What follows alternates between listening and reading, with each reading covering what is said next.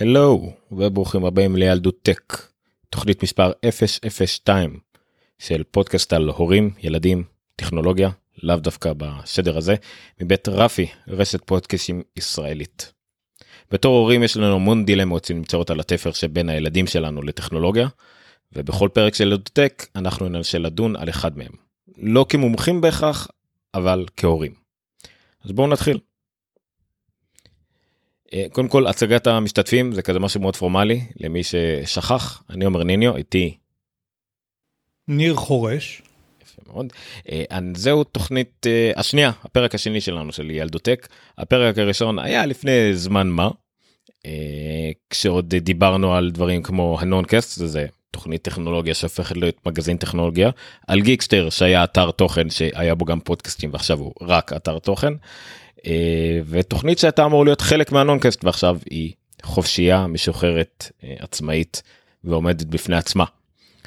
הפרק הראשון הוקלט לפני כמעט שנתיים היינו מאוד מרוצים ממנו אבל לא יצא לנו להמשיך עם זה אה, ועכשיו אנחנו ממשיכים קצת מבוגרים יותר קצת הורים יותר במקרה שלי לפחות אני עוד אחת הצטרפה לעסק מאז.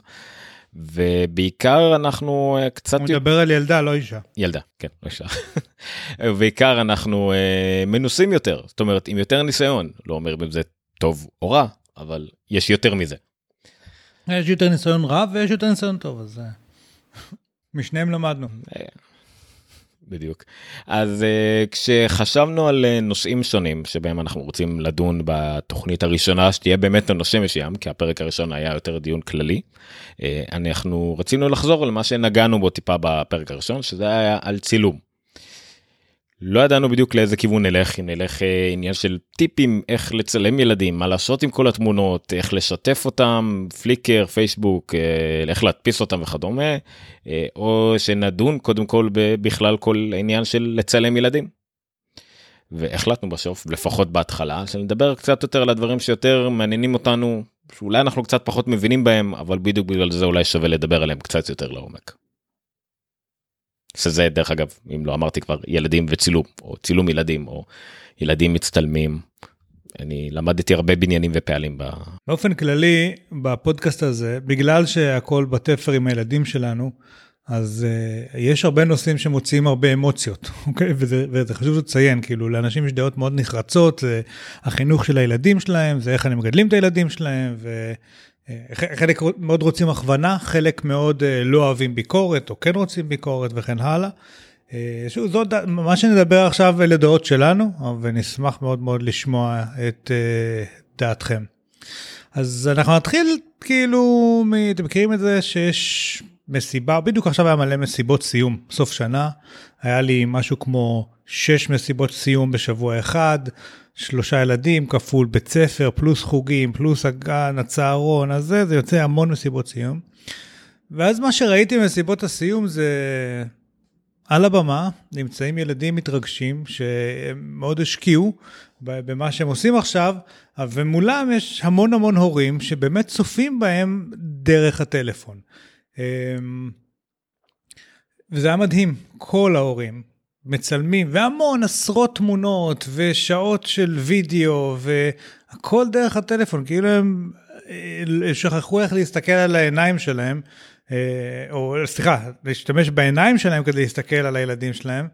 אה, ואז מיד אחר כך יש מין איזשהו טקס בסוף האירוע של הכל נשלח לאיזה 2-3 קבוצות וואטסאפ אז יש את ההפצה לקבוצת המשפחה, אולי לאיזה כמה חברים שאנחנו רוצים להשוויץ בפניהם כמה חמוד הילד, אבל מה שעוד קורה זה שבקבוצות הוואטסאפ של הגן והבית ספר אתה מקבל עוד שכפולים של אותם תמונות שאתה צילמת רק ממצלמה של טלפון אחר של מישהו שהיה בזווית של שלוש מעלות אה, שמאלה ממך. אה, ואז יש לי עוד מלא מלא תמונות שגם אותם כנראה אני לא אראה אף פעם. אה, אבל מי שכן אוהב לראות מאוד את כל התמונות האלה זה דווקא הילד שלו.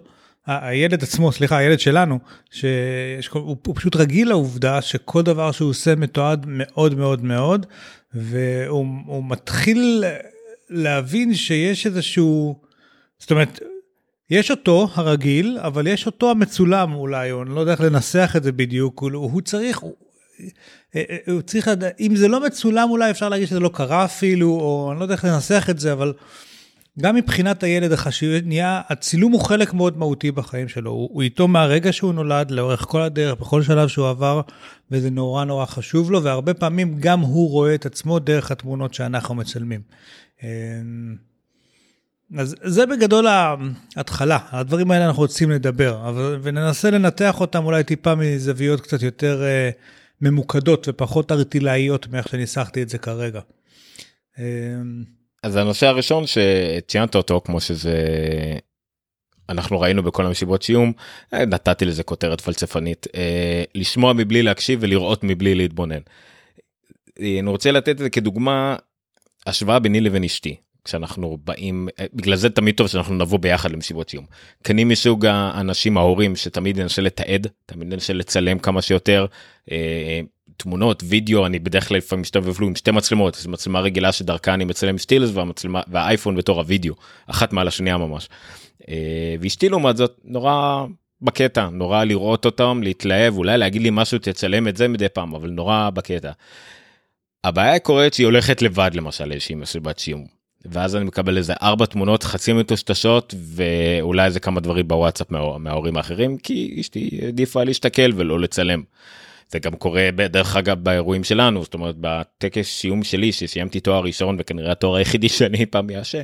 אז גם כן זה כאילו לא השקיע בה לצלם בכלל לא חשבה על זה בכלל וזה היה נורא שולי בשבילה.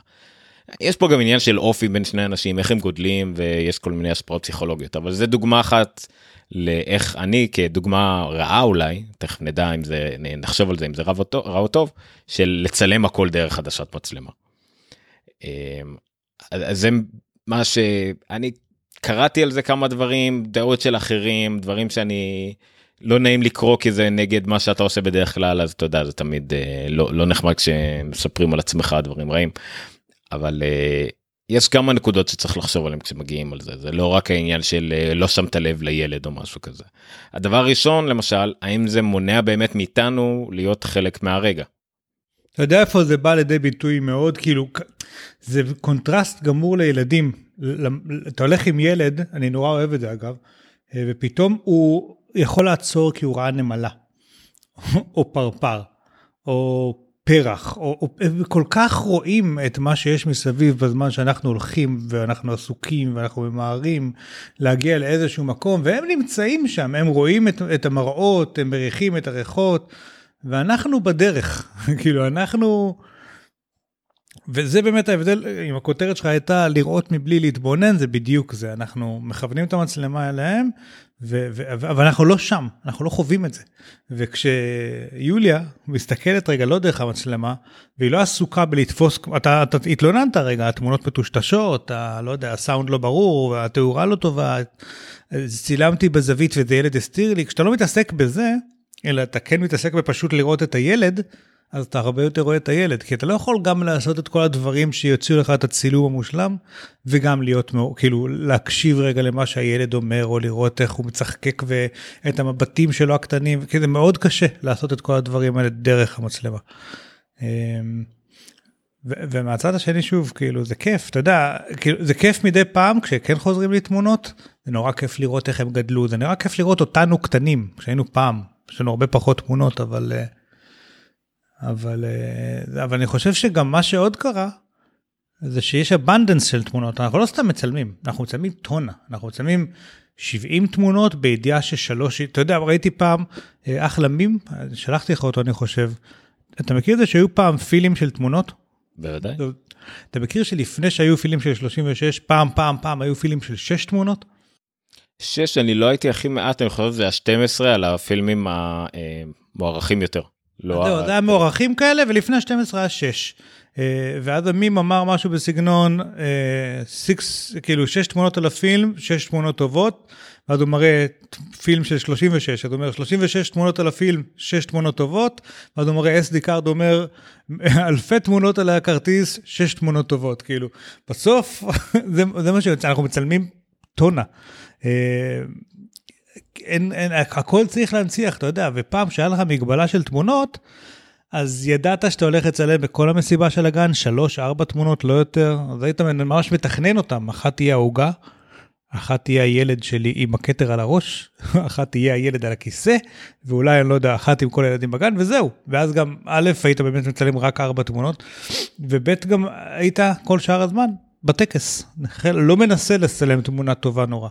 אמ, אז היום, בגלל שיש את היכולת לצלם כל כך הרבה תמונות, אנחנו מצלמים כל כך הרבה תמונות, אנחנו כל הזמן לא שם, אנחנו כל הזמן במצלמה. אבל לא זוכר מה שאלת. לגבי זה אני רוצה אני חושב שזה יעלה הרבה בדיונים שלנו כי במיוחד כשמדברים על אה, הורות וילדים תמיד עולה הדיון על מה שהיה פעם היה יותר טוב. כמובן זה גם מים כזה שתמיד נאמר הבעיה שאומרים אותו כבר 500 שנה שתמיד כשאנחנו היינו קטנים היה יותר טוב. אז אותו דבר כמו שאמרת עכשיו כן כשהיינו קטנים היינו באים מצלמה והיו מצלמים רק איזה 4-5 תמונות באירוע זה גם לא תמיד היה נכון זה אולי עניין של כמות אבל כאילו כמות האנשים שהיו עושים את זה אבל עדיין תמיד בטח היה באיזושהי משפחה נכון הרבה פעמים זה היה בעמידות יותר את האבא או הדוד שמגיע עם מצלמה וכל פעם משגע את כולם בזוויות מסוימות אולי אפילו יותר גרוע מהיום כי היה צריך לביים כל דבר אה, ווידאו 8 מילימטר בכל חור כל מיני דברים כאלה שאני יכול לחשוב כזיכרונות לא יודע אם זה זיכרונות אמיתיים שלי או משהו שראיתי בסרטים אבל זה לא כל כך משנה כי הסרטים מתעדים דברים שהיו אה, פחות או יותר מקובלים באותו זמן. אז זה גם לאו דווקא תמיד היה נכון שפעם היה יותר טוב כי היה רק איזה ארבע תמונות אנחנו פשוט רדפנו תמיד אותה כמות זמן רק יצא לנו מזה ארבע תמונות. רדפנו אותה אחרי אותם ארבע תמונות. אה, רק היום אנחנו מצלמים יותר זה נכון. אבל אז אנחנו רואים פחות או מתבוננים פחות. זה נכון והשאלה אם זה באמת מונע מאיתנו להיות חלק מהרגע או שצריך להבין שיש כאלה שזה הרגע בשבילם זאת אומרת מי אתה שתגיד להורה אה, שזה לא לא ככה צריך לחוות את הרגע.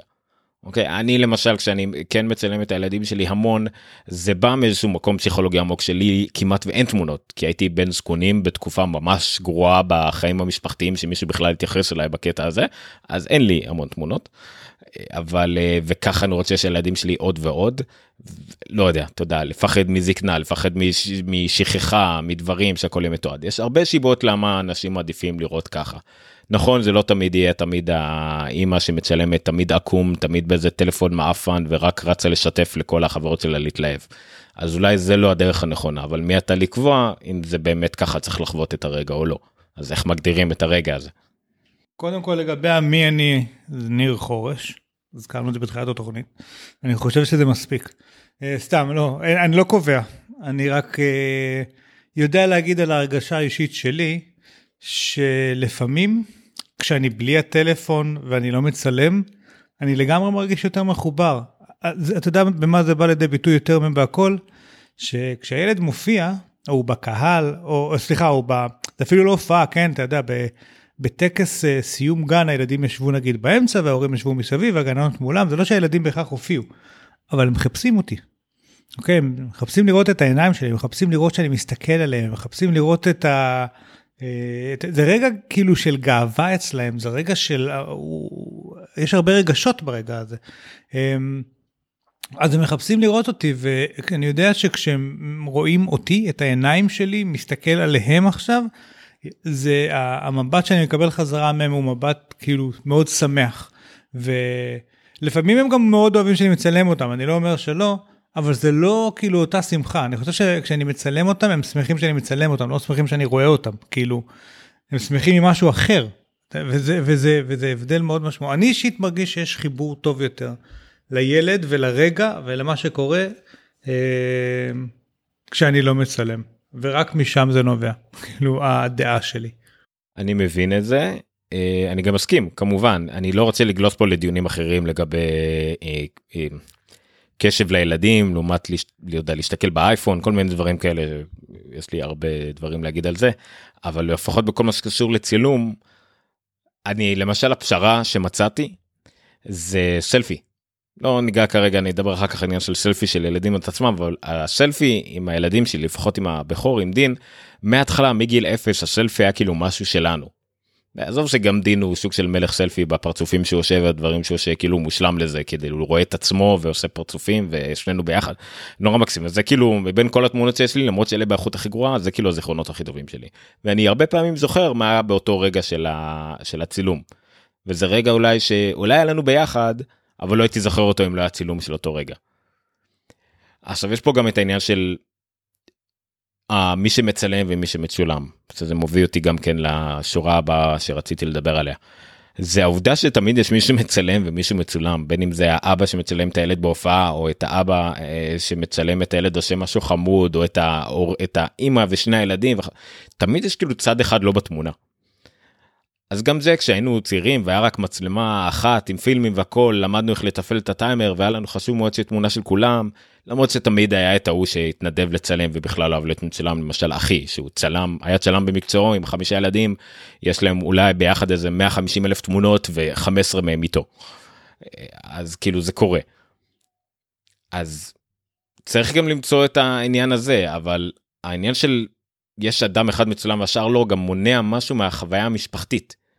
זה גם תחשוב על זה על אירועים שהיה לכם אה, יום הולדת של הילד ודברים כאלה נכון לפעמים יש נותנים לבן אדם שיצלם אותנו אבל הרבה פעמים זה מאבד את זה זאת אומרת הילד רגיל שמצלמים אותו הילדה רגילה שמצלמים אותה והוא עושה את הפוזות שלו היא עושה את הפוזות שלהם ולפעמים שניהם ביחד אבל הרבה פעמים זה כבר לא משפחתי זה כבר לא איזה תיעוד משפחתי זה יותר אני מתעד אחרים כי אני מאוד. אה, אה, אנוכי ורוצה לזכור את הדברים האלה כמו שהם נראים לי בעיניים שלי עכשיו ולא אכפת לי כל כך הסיטואציה מסביב. כן אני אני אני אתה יודע לפעמים זה כבר שוב פעם גם ממש עניין של טעם. יש את האנשים שאתה הולך והם חזרו מטיול בחול ואז אתה רואה אה, את, את האלבום ובכל התמונות הם מופיעים אתה מכיר את האנשים האלה שמישהו נגיד היו בני זוג תמיד הוא צילם אותה ליד המפה, ליד הפסל, ליד הזה, ואני לא מבין את זה. אני לא מבין למה, כאילו מה שאני מנסה לומר זה שיש תמונות של אנשים, ואז סבבה, מעולה, טוב שאנשים בתמונה, ויש תמונות של דברים, ואז מה את נדחפת לתמונה כאילו. עכשיו, הבעיה שלי, אני, יש לי בעיה מאוד קשה עם סלפי, זה משהו שהוא בעיניי, אמ, בעיקר כשזה סלפי שבא להראות איזה, הנה אנחנו במסעדה. אוקיי? או הנה אנחנו עכשיו במקום הזה. אה, שם זה לא בא לי טוב, אני לא יודע למה, יש בזה משהו שמשדר בעיניי משהו מאוד אה, אגו, אגוסנטרי כזה, או אמ, אתה יודע, משהו שהוא לא, אני לא מתחבר אליו. ולכן קצת, לכן קצת קשה לי. עכשיו מצד שני אתה צודק שהסלפים האלה הקטנים מדי פעם שזה רק אני והבת שלי אה, או הבן שלי קצת משתגעים מול המצלמה הם סלפים נורא כיפים והם נורא מצחיקים. אה, אבל סבבה אבל הם בדרך כלל לא קשורים ללצלם באירוע או לא לצלם באירוע אלא הם דווקא ברגע שהוא פשוט רגע שלנו כמו איזה אחר צהריים בסלון שמשחקים משחקים ועושים דברים כאלה ובין השאר גם מצטלמים. אבל אם הלכתי עכשיו, לא יודע, לטקס סיום שלהם, אז אני אישית לא כל כך אוהב לראות את ה... כאילו לעשות את הסלפי הזה, כאילו, אה, או שאני אצלם אותם כי זה הטקס שלהם, או שאני אצלם אותם עם חברים שלהם, או אותם עם הגננות שלהם, או שאני אצלם את הטקס באווירה כללית, שסביר להניח שהם יהיו במרכז. אה, אולי מישהו יצלם אותנו, אבל כאילו בעיניי זה, זה תמיד מוזר קצת, אני לא יודע, סלפים. הגעתי לעניין הזה של המשפחתיות שזה קצת פוגע בחוויה משפחתית משותפת גם בגלל שרוב המאמרים שתמצאו על זה באינטרנט אם תרצו לקרוא בנושא ידבר על עם אמריקאים כי רוב האינטרנט הוא אמריקאי ועל החוויה המשפחתית שלהם בחגים. עכשיו יצא מקרה זה שניים שלושה מאמרים משנים שונות אבל יצאו סביב החגים והרבה דיברו על זה. שקצת יותר מדי מתעסקים בחגים בלצלם כל דבר ומתנות וארוחות והכל ולמשל בארצות הברית יש את המסורת המשפחתית הזאת של לצלם תמונה משפחתית אה, מפוארת אה, לקראת ה Christmas וכדומה או התמונות של המתנות בבוקר החג ודברים כאלה וזה דברים שהם נעלם, גם נעלמים כי תמיד פתאום אדם אחד מצלם ואם זה עם אייפון או כל מה שזה יהיה וגם מתמשמש לו בגלל שיש מאות תמונות במקום איזה שתיים שלוש אה, תמונות שמליות. וזה העניין של אני חושב עליו שמדבר שפוגע בחוויה המשפחתית. זה לא רק כמו שדיברנו בנושא הקודם בעובדה של uh, לתפוס את הרגע פעם אחת או, או בכמויות מטורפות של תמונות אלא יותר בקטע של הייחודיות הסינגולריות האלה של חוויה משפחתית נעלם. Uh, עכשיו אני שוב זה זה דיברת על סלפי במקומות מסוימים זה עוד משהו שמי שיאזין לתוכנית הזאת צריך להבין שאני מאוד uh, חושפני אני אין כמעט דברים שאני שומר לעצמי לטוב ולרע. אה, יש מועדון בבת ים שאפשר לראות את עומר כל שלישי בערב. אה, כן. אז למשל אחי הגדול שהוא היה צלם הרבה מאוד שנים עכשיו קצת פחות אבל היה צלם הרבה מאוד שנים עם ילדים והכל ובאמת אין כמעט תמונות שלו. הוא צילם את כל המשפחה את הילדים עשרות אלפי תמונות אין כמעט תמונות שלו. והוא הגיע לבקר בארץ לא מזמן ועשינו טיול בירושלים. טיול יומיים מאוד ארוך מאוד 25 אלף צעדים ודברים כאלה מאוד נחמד מאוד יפה בכל האתרים ציורים והכל. וכמעט כל התמונות שלו הוא לא, לא הביא את המצלמה שלו אפילו לארץ יש לו מצלמה של אלפים לא הביא אותה לארץ אפילו הביא רק את האייפון 6s שלו 6s פלוס. וכמעט כל התמונות שלו הם סלפי. שלפי שלו ליד הרכבת הקלה הזאת בירושלים שלפי שלו על מצודת דוד אמצע השוק איכשהו גם יוצא תמיד יש לו זוויות טובות שרואים את עצמו בדיוק רק כמה שצריך והשאר זה המקום הזה שהוא נמצא בו. זה פתאום נהיה לו מאוד חשוב. גם כי הוא מעלה את זה לפייסבוק להראות שהוא בירושלים והוא מבקר בארץ הוא גם אדם דתי וגם uh, מאוד התגעגע אלינו למשפחה וכדומה יש כאילו גם את העניין הזה. אבל זה פתאום בן אדם ששינה פאזה לחלוטין בחיים שלו גם בגלל המצאת האייפון נקרא לזה אני מדבר על האייפון בגדול כמושג. גם העניין של מודעות עצמית שכבר אולי הוא מודע לזה שאין כבר כמעט תמונות שלו אין כבר תיעוד שלו במקומות מיוחדים וכדומה. וגם שוב העניין הזה של אה, הוא דווקא פתאום כן יתעד את הרגע באמצעות תמונה למרות שהוא שוב אדם דתי ומשפחתי וכל הדברים האלה התמונה אולי זה מפלט האחרון שבו אתה יכול לזכור משהו. אז לא יודע אם הוא אמנם חווה את הטיול הזה אבל הוא יחווה אותו בעתיד דרך התמונות שהוא צילם אותו שם וזה הדרך הכי טובה לזכור מאשר לראות תמונה רנדמלית של uh, מחנה יהודה ולא לדעת אם אתה היית שם מישהו אחר צילם זה, זה חסר כאילו הדבר הזה אלא אם כן אתה באמת סופר דקדקן בתיעוד שלך.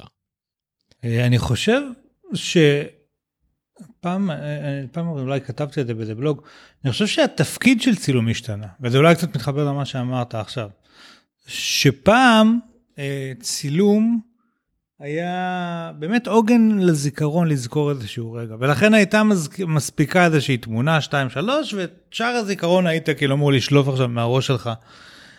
היום זה באמת, זה, זה בכלל לא בהכרח בשביל זה. כאילו, יש גם כאלה תמונות, אבל כשאני עכשיו נמצא במסעדה ואני מצלם תמונה אה, בשביל להעלות אותה לפייסבוק, זה לא בשביל הזיכרון שלי, זה בשביל לחלוק אותה. השארינג הזה שדיברת עליו שהוא בא ממך אה, בעולם של אינסטגרם, בעולם של, אתה יודע, פייסבוק, טוויטר, דברים כאלה. יש המון תמונות שמטרתן בכלל לא לשמר זיכרון, אלא מין סוג של פשוט לייף בלוגינג כזה ש... אמ, לשתף את החיים שלי עם העולם עכשיו, לא בעתיד, עכשיו. ואני חושב שזה חלק ממה שמאוד מאוד השתנה בלמה בכלל אנחנו מצלמים. אמ, ואז אם אתה בכלל ניגש לצילום בקטע של שיירינג, שאתה דיברת עליו עכשיו, הרי אל תשכח שזה לא היה. זה פשוט לא היה הדבר הזה, אתה היית מצלם פעם תמונה בידיעה ברורה שהיא הולכת לאלבום או לשקופיות, במקרה הכי שיירינג שיש, אני מזמין את החברים לערב שקופיות ורואים את זה ביחד על הקיר. וזה החברים הכי טובים שלי והם 20 איש, לא יותר. זה היה המהות של צילום, לא היה בזה משהו אחר כאילו. ועכשיו זה נהיה באמת משהו אה, שמלכתחילה כשמצולמת התמונה, אני לא מצלם אותה בשביל שיהיה לי את הזיכרון בעתיד, אני מצלם אותה בשביל לעשות לה share עכשיו, בקרוב. אה, ואז אולי זה מסביר באמת את כל התמונות שאתה מצלם ביום הולדת, אולי אני כבר מראש חושב על זה שנשלח את זה לקבוצת הוואטסאפ של הגן, אז אי אפשר שרק הילדה שלי תהיה שם, נצליח תמונות גם של כמה ילדים אחרים, או אני לא יודע, אני הולך להעלות את זה לפייסבוק, אז uh, צריך ש... לצלם איזה 60 תמונות, כי אני צריך להעלות את זה אחת נורא נורא טובה. Uh, מצד שני, אגב, דע לך שאני, נגיד, אנחנו נדבר על זה כי זה נושא אחר, אבל...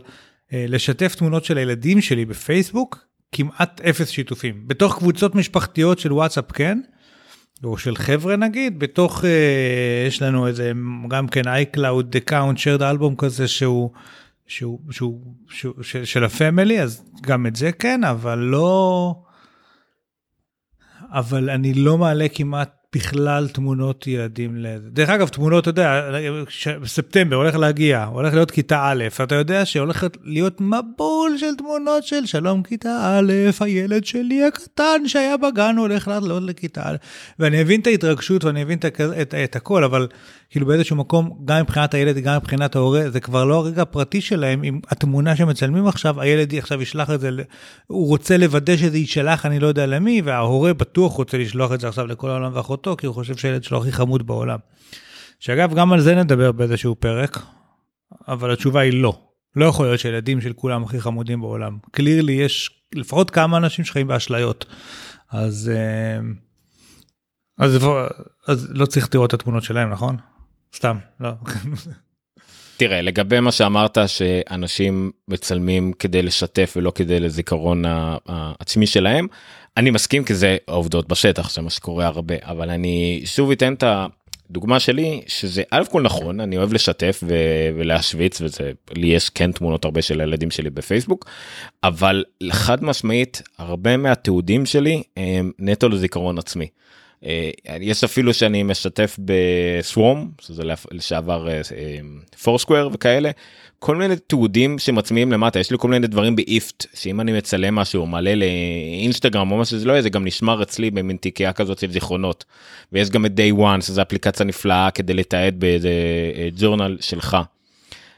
אז יש גם וגם אבל אם אני יכול רק לתת את הדוגמה שלי אז כן זה הכל מאוד קשור לזיכרון. וזה סופר חשוב בעניין של זיכרון כי בניגוד למה שנהוג לחשוב זיכרון אה, צילומים מאז ומתמיד עיוותו זיכרון עיוותו את המציאות אין מה לעשות אתה רואה אה, יש עשרות סרטים סרטי סטודנטים קצרים מפגרים על uh, תמונה של ילד מחייך ואז מראים את החמש דקות לפני חמש דקות אחרי וזה היה טרגדיה או שזה היה סתם משהו לא קשור בכלל או דרמה או הילד בדיוק הפליץ.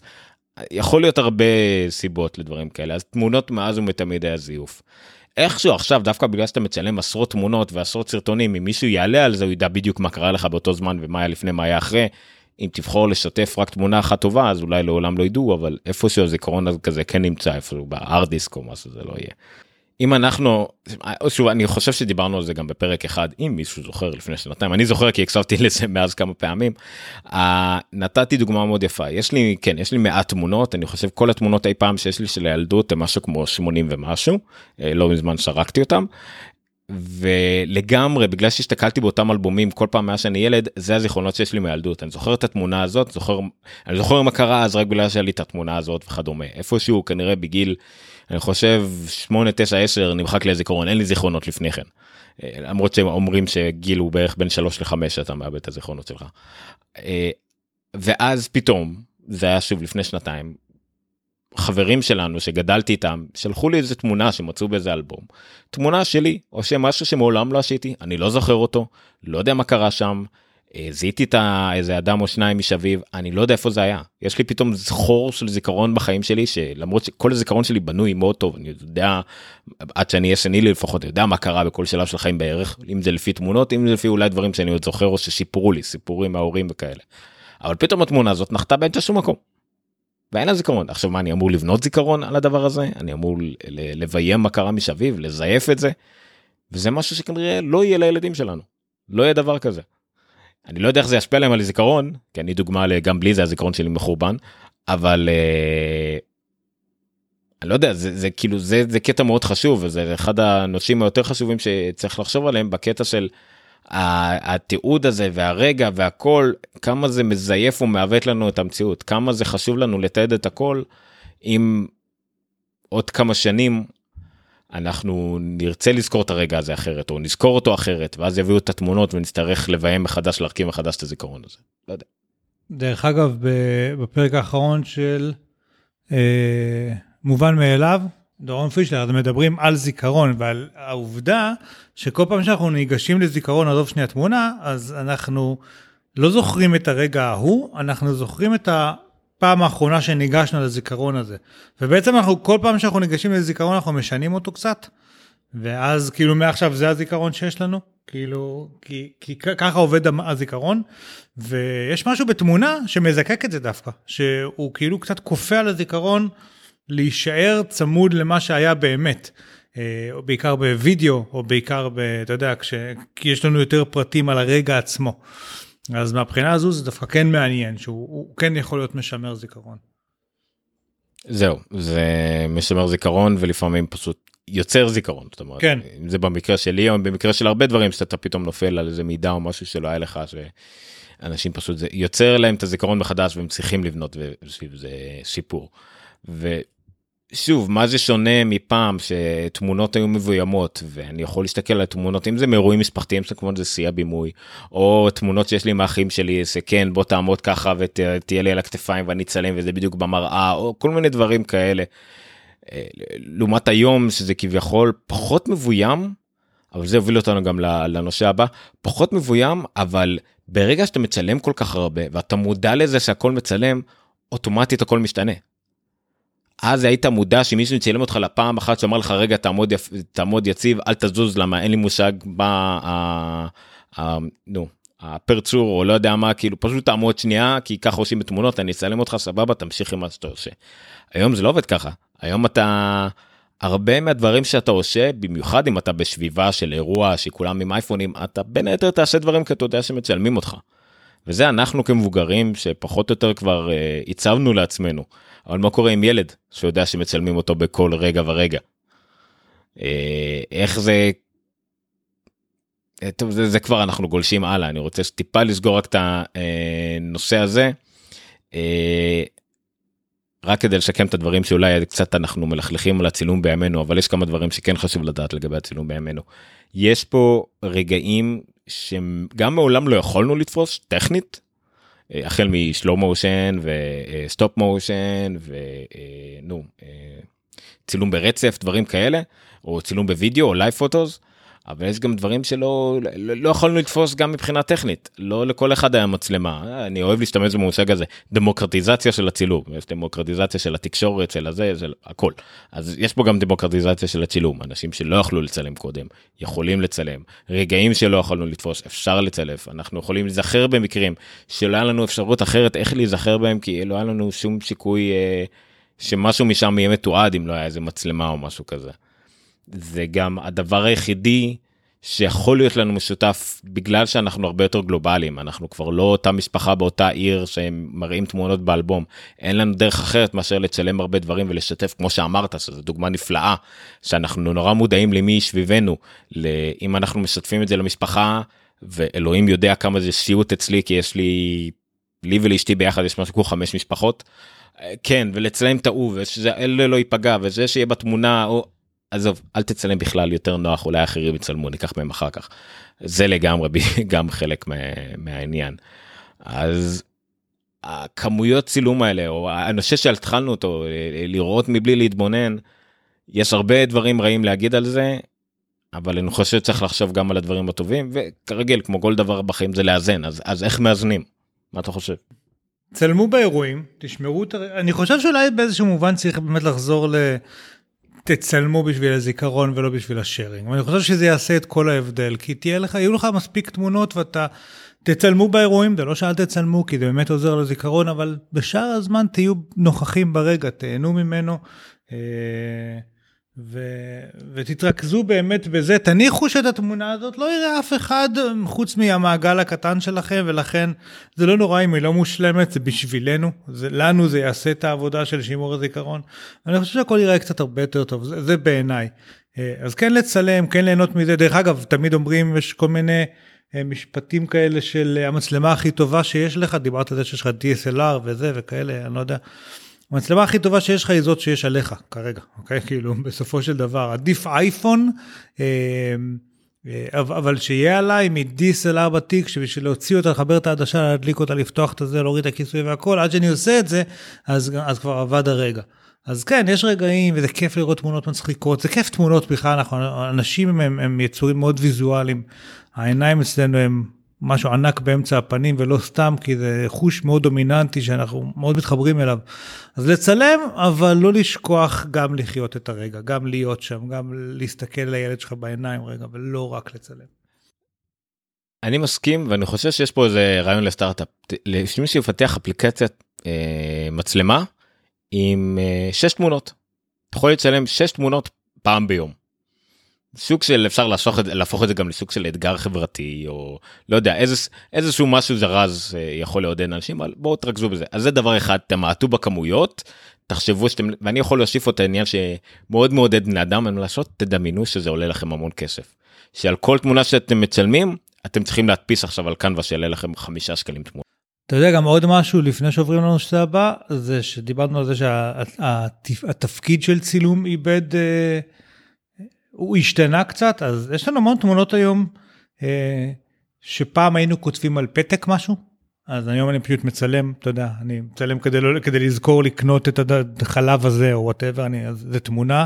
אה, צילומי אה, מסך, צילומי מסך בכמויות. צילומי מסך בכמויות אה, אה, סריקות של מסמכים, פעם הייתי, היום הייתי צריך לשלוח אה, צילום דרכון להורים שלי, לא, ברור, ברור שאני אצלם את זה עם הטלפון רגע, ושולח להם את זה פשוט במייל. וזהו, כאילו, זה פעם היינו סורקים, או מכונת צילום. אני גם לא צריך מכונת צילום, כי גם את הדף ההוא אני יכול לצלם עם הטלפון, ואם אני ארצה אני אדפיס אותו אחר כך, הכל בסדר. אמ, אז באמת יש עוד המון תפקידים לצילום היום, ולאותה מצלמה, הכל באותה מצלמה של הטלפון. אה, אז, אז אני חושב שהאפליקציית שש תמונות היא נכונה רק ל... אירועים משפחתיים שאני לא רוצה להחמיץ, אבל אתה יודע, בסופו של דבר לא הייתי רוצה שזה יגביל אותי מלעשות אה, אה, צילומים כאלה של אה, במקום סריקה או, או, או, או מהפונקציונליות האחרת הזו של צילום. ברור, ברור. ואני יכול להוסיף עוד משהו שאולי דווקא מנוגד למה שאתה אמרת. אם אתם באמת אוהבים צילום, תקנו מצלמה רגילה ותסתבכו איתה. זאת אומרת, שכל צילום יהיה אירוע זאת אומרת לא יודע אם DSLR מירורלס או סתם מצלמה קומפקטית טובה אלא באמת תוכלו תבינו איך היא עובדת קצת ותשקיעו בלצלם איתה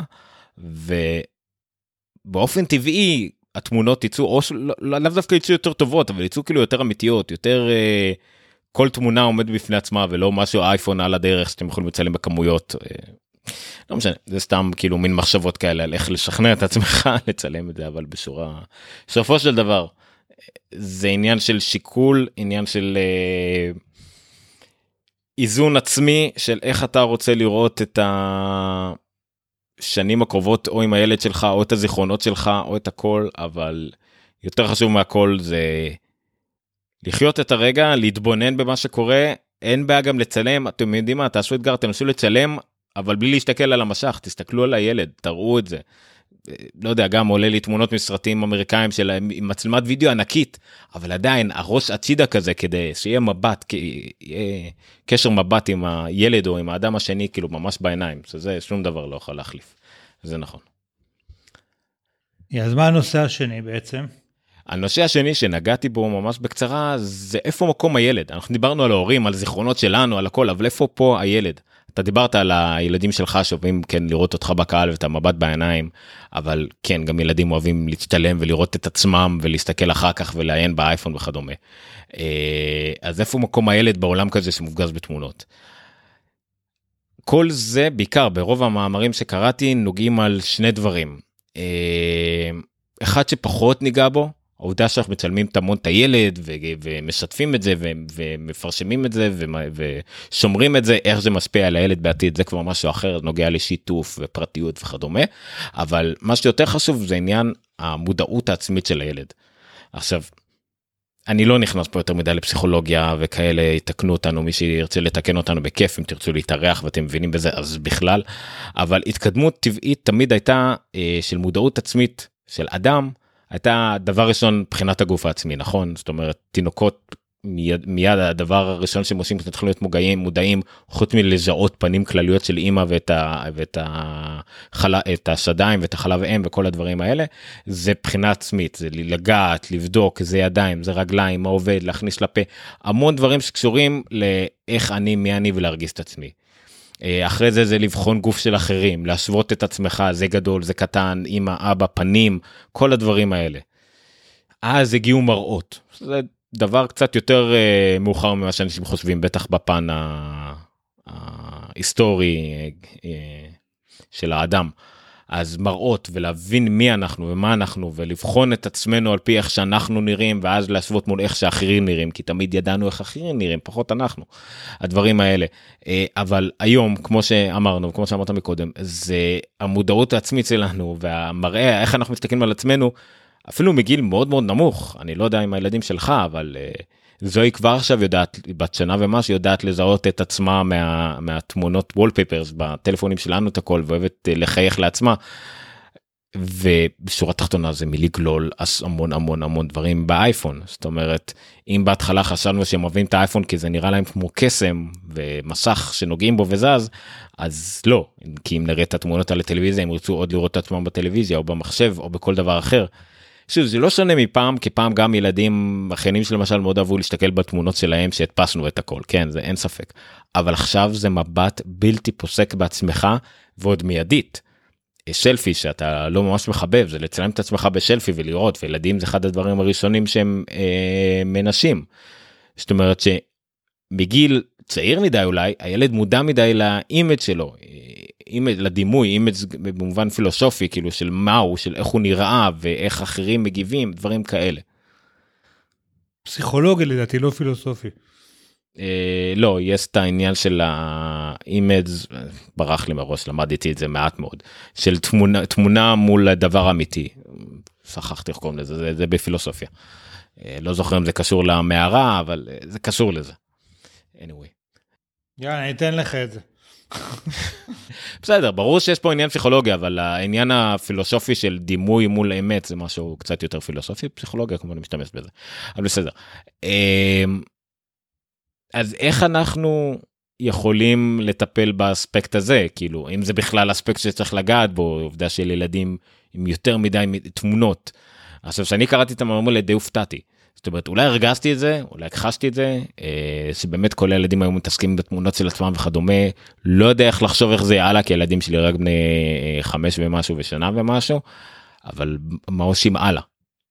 אני, אני לא יודע שוב פעם אם אנחנו יכולים לך לענות על זה כי אני חושב שהתופעה הזאת היא מאוד צעירה ולא לגמרי ניתן להגיד בכלל מה ההשלכות וההשפעות של ילד שגדל בסביבה שבה הוא כל הזמן המרכז עכשיו האמת שזה הוא, אני חושב שזה עוד יותר גרוע אגב, כי הוא לא באמת המרכז כל הזמן. הוא מקבל אשליה שהוא המרכז, אה, ופתאום הוא מבין שלא יודע, את כל הילדים שסביבו מצל, מצלמים כל הזמן. אה, והוא מבין שזה לא משנה אולי אפילו מה הוא עושה ומצלמים אותו כל הזמן. ואני חושב שזה יכול באמת ליצור איזשהו דיסוננס. אני מניח שבסוף זה פשוט יהיה אמפליפייר אולי לאופי של הילד עצמו, זאת אומרת, ילד שיש לו ביטחון עצמי ייקח את זה למקום הזה, ילד שאין לו ביטחון עצמי כנראה ייקח את זה למקום הזה. אמ, אני מנסה לחשוב, אתה יודע, בעבר אמרת לא היו מראות, אתה יודע, אבל מי כן ראה את עצמו? אנשים מאוד עשירים שציירו פורטרטים של עצמם, כאילו, שהיו מציירים פורטרטים שלהם, היו משלמים לאנשים כדי שיציירו אותם.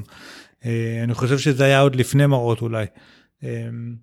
כן האגו האגו היה שם תמיד. העניין של לדעת על עצמך ולרצות עצמך כן אבל זה הגיע גם בשלבים יותר מאוחרים.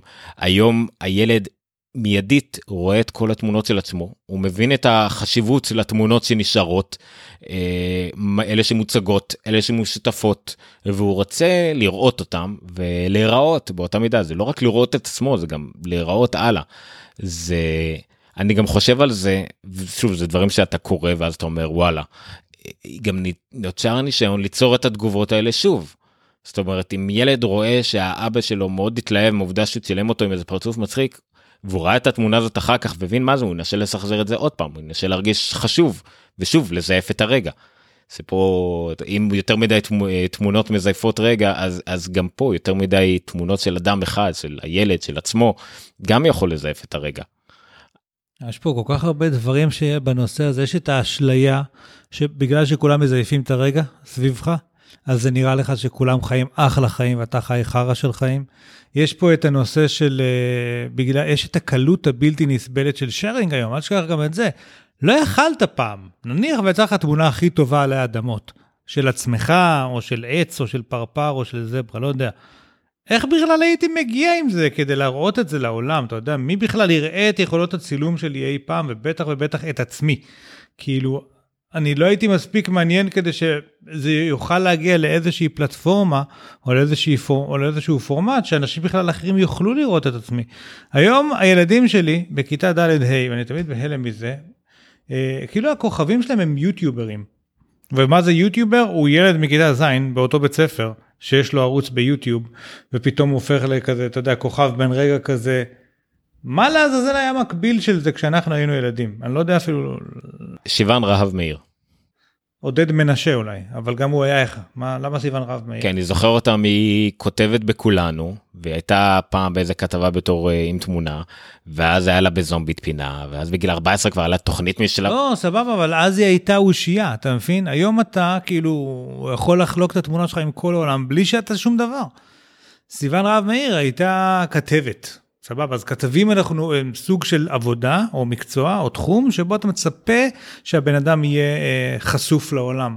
היום אתה כלום ואתה כאילו נחשף לעולם או, או מציג את עצמך לעולם, שזה גם נורא מוזר בעיניי. ואז דרך אגב, בגלל שכל כך קל להיות יוטיובר, אז, אה, אז הם מנסים, אז אתה חייב לצלם המון עכשיו אה, וידאוים של עצמך עם הגו ברו שלך או עם, או עם selfie stick או עם selfie mode בטלפון כי וואלה כאילו למה הוא יכול להיות יוטיובר ואני לא? ומעט מאוד יצליחו להיות יוטיוברים טובים שעם הרבה סאבסקרייברים אה, ואז יאכזב אותם גם באיזשהו מקום. שוב פעם הדיסוננס הזה בין אני מרגיש שאני יכול להיות כוכב ויש לי מלא תמונות שלי וכל הזמן מצלמים אותי כי זה כנראה נורא מעניין לבין זה בעצם לא מעניין אף אחד אה, חוץ מאת אימא שלי. כאילו מתישהו מגיעה לך גם ההכרה הזו.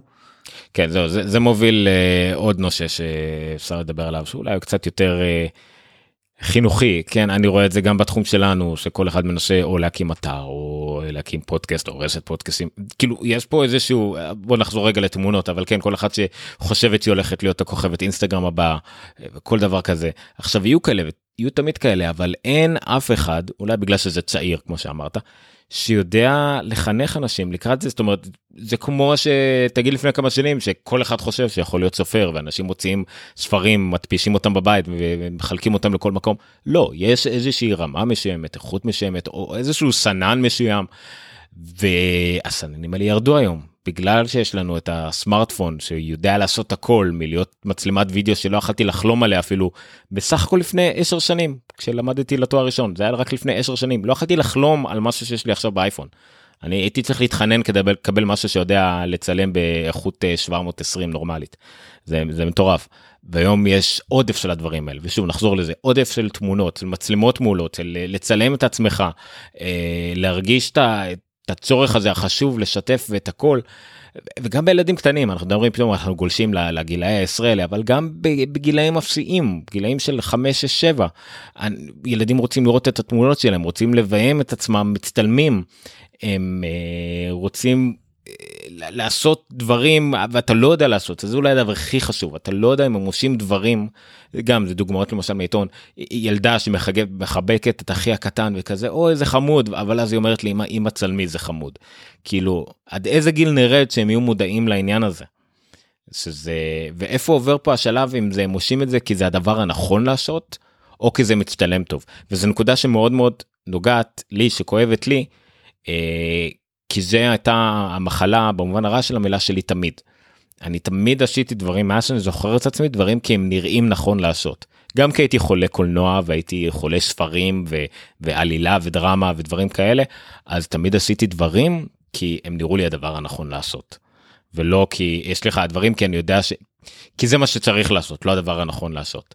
ועכשיו אם הייתי גודל עם ילדים כמו עכשיו זה מה שהייתי עושה הייתי מביים תמונות מביים סרטים מביים את הסיטואציות שלי של החיים רק כי ראיתי את זה קורה באיזשהו מקום וזה אולי הדבר שצריך לעשות אבל לאו דווקא זה הדבר שנכון לעשות. דרך אגב יש עוד אוכלוסייה מאוד מעניינת היא נדירה יחסית אבל יש ילדים שלא אוהבים שמצלמים אותם. והחיים שלהם נורא קשים. כמה כאלה נשארו? באיזה גילאים את נגיד אתה מכיר? לא, יודע, גם אני רואה בגן, יש שניים שלושה וכזה זה בן דוד אחיין כזה או משהו כזה, שלא אוהבים שמצלמים אותם. עכשיו מה הבעיה?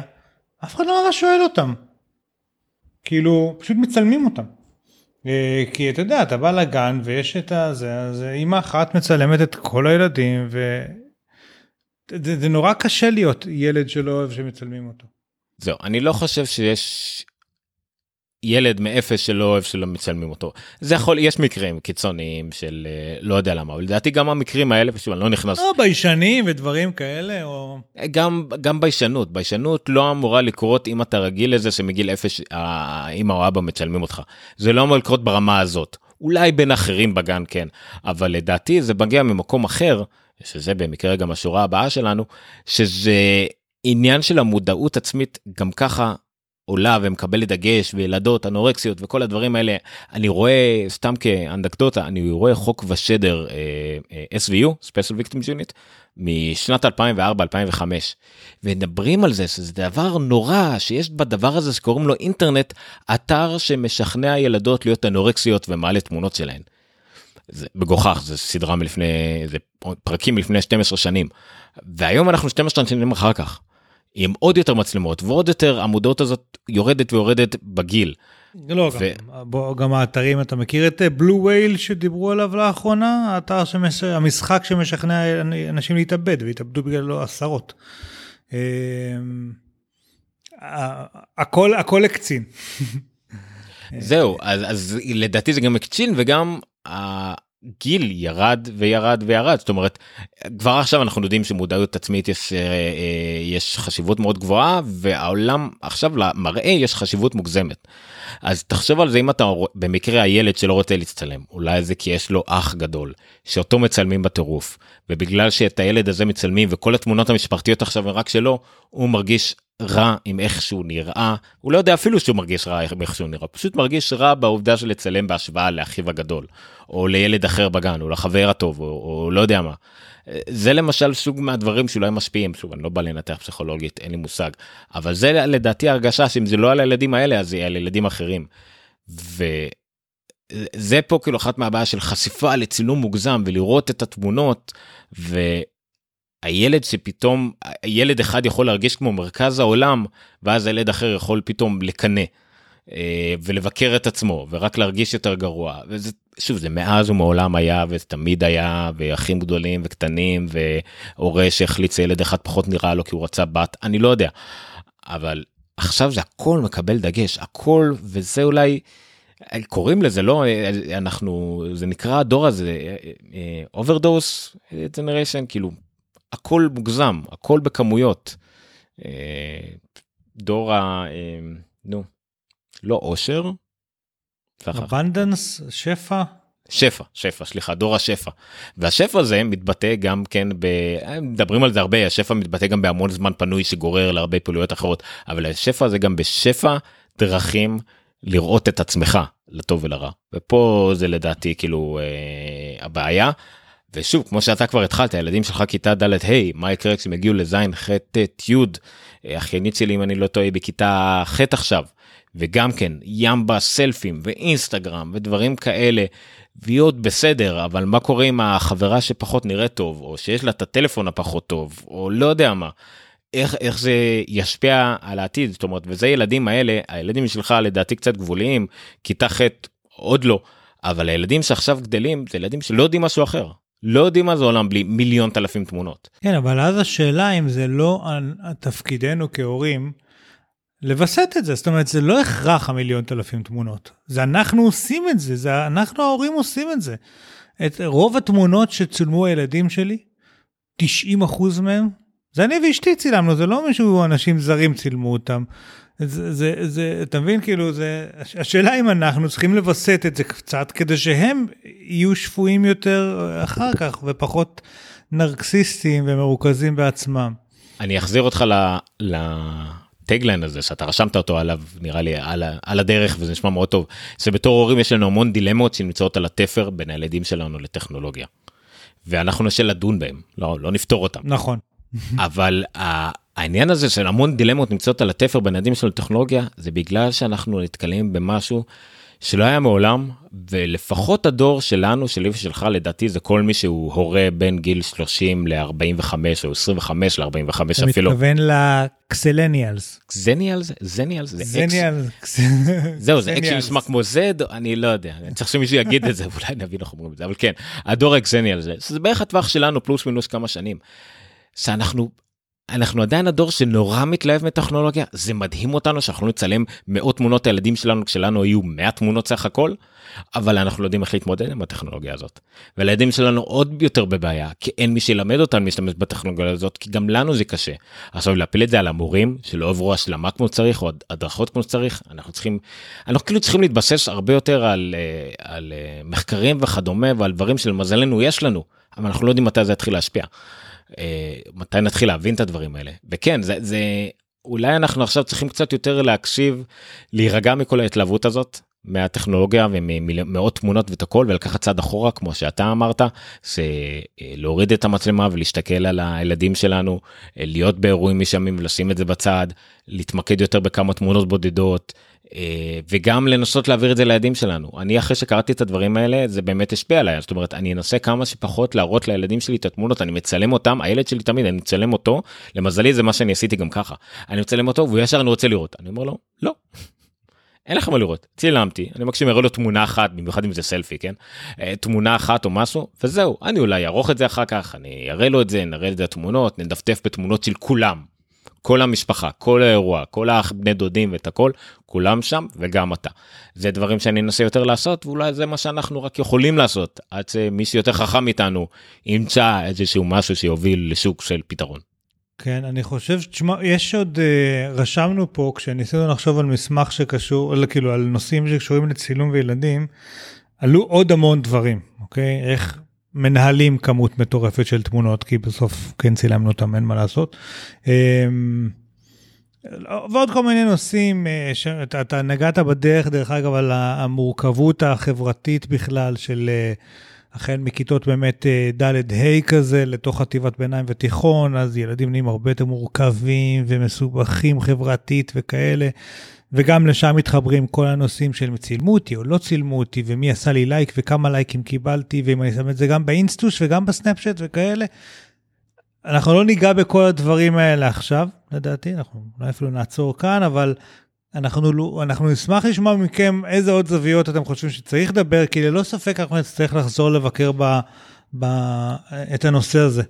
אז uh, אנחנו מאוד מאוד נשמח לשמוע איזה עוד נושאים, איזה עוד אספקטים אנחנו לא, לא נגענו בהם עכשיו, אתם חושבים שראויים uh, לשיחה? כן, בהחלט, זה, זה יפה שאני אפילו עדיין כתבתי אה, כתיאור הפודקאסט אה, עד 30 דקות כל פעם. איך שיצא לנו שעה. אבל uh, בסדר אנחנו לומדים תוך כדי אין מה לעשות במיוחד כי אנחנו דנים פה וזה דיון וזה לא משהו מתוסרט וזה לא משהו uh, של נקודות כמו בחדשות אנחנו דנים פה.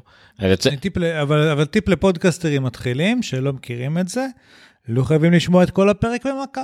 נכון. וזה מה עושים פאוז ואז בדרך חזרה מהעבודה הביתה שומעים את החצי השני של הפרק והכל בסדר. זהו ואנחנו בגלל שאנחנו מנסים uh, להישאר, להישאר כמה שיותר בחזית הטכנולוגית של הפודקאסטים הפרק הזה גם אם מחולק לפרקים זאת אומרת תוכלו אם חילקנו את זה לשני נושאים אז תוכלו בקלות לדלג על השני נושאים האלה או לעיין בהם בעתיד זה מה שאנחנו נשתדל לעשות וגם אנחנו ננסה לעשות את המתמטיקה עוד מסובכת הזאת אם שני נושאים לקחו לנו שעה מה אנחנו צריכים לעשות כדי שיהיה לנו פרקים של חצי שעה. וואי זה ממש uh, makes you wonder אה? חילוק ארוך בלאגנים נחשוב על זה אחר כך. ארבע שנים בבית ספר להנדסה אני אגיע לאיזשהו פתרון לחידה הזאת. הנדשה בר אילן אבל בסדר. מחזור ראשון עוד עוד לא ידעו אפילו מה זה. וואו באמת זה לא ידעתי. אוקיי בסדר. אה, אוקיי מעולה אז זה ילדותק אנחנו נמצאים בילדותק לא אמרנו את זה בהתחלה בסדר ילדותק נקודה רפי נקודה מדיה ילדותק זה הייתי אומר כמו שזה נשמע אבל אין מילה כזאת אז בסדר. אה, אתם יכולים ליצור איתנו קשר אני עומר שטודל רפי נקודה מדיה וניר אותו דבר שטודל רפי נקודה מדיה אבל בעיקר חפשו אותנו. חפשו את רפי בפייסבוק אה, חפשו אותי ואת ניר בפייסבוק טוויטר מה שבא לכם. אה, אנחנו נשתדל לענות על כל דבר. בקרוב יהיה גם עמוד פייסבוק לילדוטקס תוכלו שם גם לעקוב אחרינו מבחינת פרקים שעולים וגם לתת לנו נושאים אם אתם רוצים את הכל אבל בינתיים הכל כדאי דרך האתר יש לכם אפשרות גם להגיב באתר בטוקבקים מה שאתם לא רוצים. אז ילדותק נקודה רפי נקודה מדיה הפרק הזה ספציפית הוא כמובן שלש אחד. אה, וזהו עד כאן. אני... כי הוא פרק 2. אני מסתכל פשוט אחד מולי בפנים, אה, כן זה 2 סליחה, בסדר. אל תדאגו, הפרק הזה כבר יעלה ב Apple Podcast, ב Google Play, ב Overcast, ב Pocket Cast, ב Stitcher, ב TuneIn ועוד כל מיני מקומות, אז יהיה קשה לפספס אותנו, פשוט תחפשו ילדותק אה, איפה שאתם רוצים, ואני מאוד מקווה שתגיעו אלינו. ואם לא, מה אכפת לכם, מצאתם איזה ערך בוויקיפדיה על ילדות. עד כאן. טוב, אם נהניתם, רגע, רגע, רגע, אם נהניתם רק הבקשה היחידה שלנו כמו תמיד, רק ספרו לחברים. אנחנו לא מבקשים בינתיים כסף, למרות שאנחנו שמחים לקבל כסף תמיד, כן? אבל uh, בעיקר, בעיקר תספרו לעוד עוד חברים עלינו, ש... כי זו, זו הבקשה העיקרית שלנו. גם אל תהיו קמצנים, אם זה טוב, כאילו תחלקו, מה? אני לא מתווכח עם ניר, אבל בקשה יותר חשובה אפילו כרגע לפודקאסט שהוא בצעירותו, זה לגשת ל iTunes, לחפש ילדותק ולדרג אותנו, ואולי גם לכתוב. חמש כוכבים ולכתוב איזה מה שאתם יכולים לעשות אפילו צילום מסך ולשלוח לנו ונגיד תודה ואולי נפרסם את זה אה, מה שאתם רוצים ברשותכם.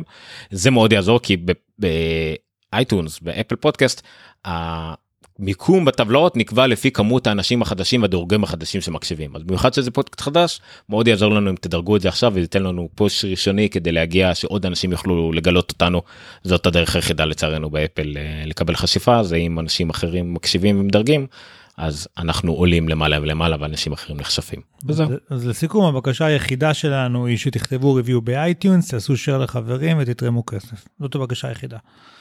כן כמו שציינו כבר מקודם אה, אה, אה, אריתמטיקה זה לא הצד החזק. לפחות אני יודע מה זה אריתמטיקה. תהנו מהילדים שלכם. הם נורא חמודים. למרות ש... אתה אומר את זה בתור עובדה אתה מכיר את הילדים שלהם? כן אני אגיד לך למה. וזה לדעתי ככה אפשר לסכם את השיחה. כי ילדים הם כמו נודים, כשזה שלך זה לא מסריח. אה, לא עוד לא הערכת את דין מפליץ אבל בסדר. כן. והוא גאה בזה כאילו. לא, אני לא מדבר, אני לא מדבר על, על, על כן, ההפלצות כן. שלהם, אלא על הילד עצמו. אתה משעשע אותי כי היום הוא הפליץ וסבתא שלי היא אומרת לו, תגיד סליחה, הוא אומר לה, על מה?